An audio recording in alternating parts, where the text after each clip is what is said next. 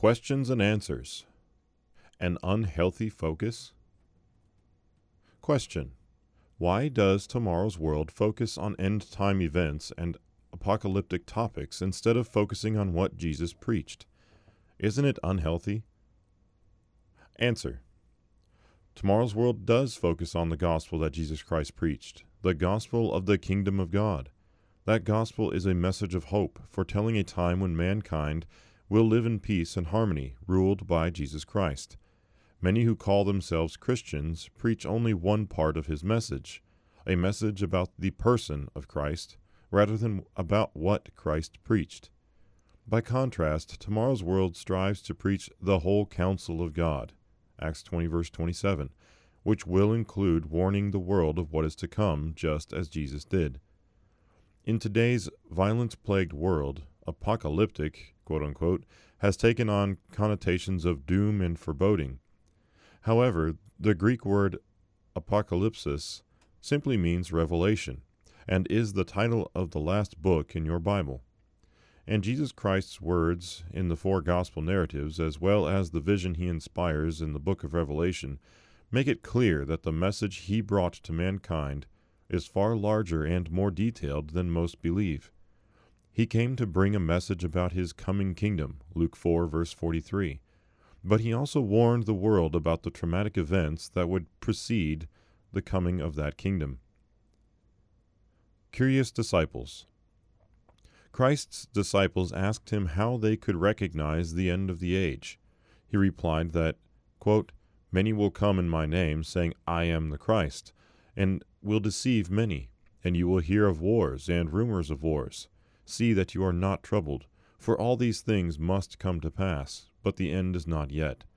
For nation will rise against nation, and kingdom against kingdom, and there will be famines, pestilences, and earthquakes in various places. All these are the beginning of sorrows. Then they will deliver you up to tribulation and kill you, and you will be hated by all nations for my name's sake. And then many will be offended, will betray one another, and will hate one another then many false prophets will rise up and deceive many. And because lawlessness will abound, the love of many will grow cold. But he who endures to the end shall be saved. And this gospel of the kingdom will be preached in all the world as a witness to all the nations, and then the end will come. Matthew 24, verses 5 through 14. No true Christian can deny that Jesus foretold a time of great trouble for the world but he did so for a positive purpose to let us know that his second coming will prevent total cosmicide. Read Matthew 24, verse 22.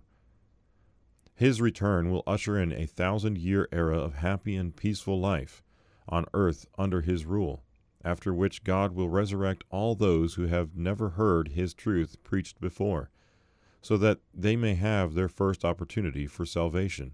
Revelation 20, verses 5 and 6. That is a message of ultimate peace and hope. There is an even more amazing aspect to Jesus' message of hope. Those who accept his sacrifice and allow him to live his life within them will assist him as kings and priests, serving mankind during the millennium. Read Revelation 5, verse 10. What does it mean to let Christ live within us?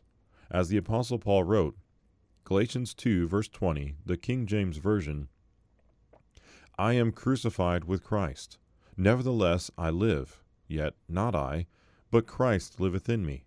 And the life which I now live in the flesh, I live by the faith of the Son of God, who loved me and gave himself for me. Christians who live by the faith of Christ today are experiencing a foretaste of what life will be like in the millennium under Jesus Christ's rule.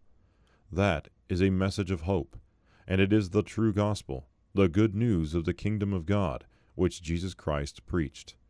That is the focus of tomorrow's world. For more on this topic, request your free booklet, Do You Believe the True Gospel? Also available on audio CD.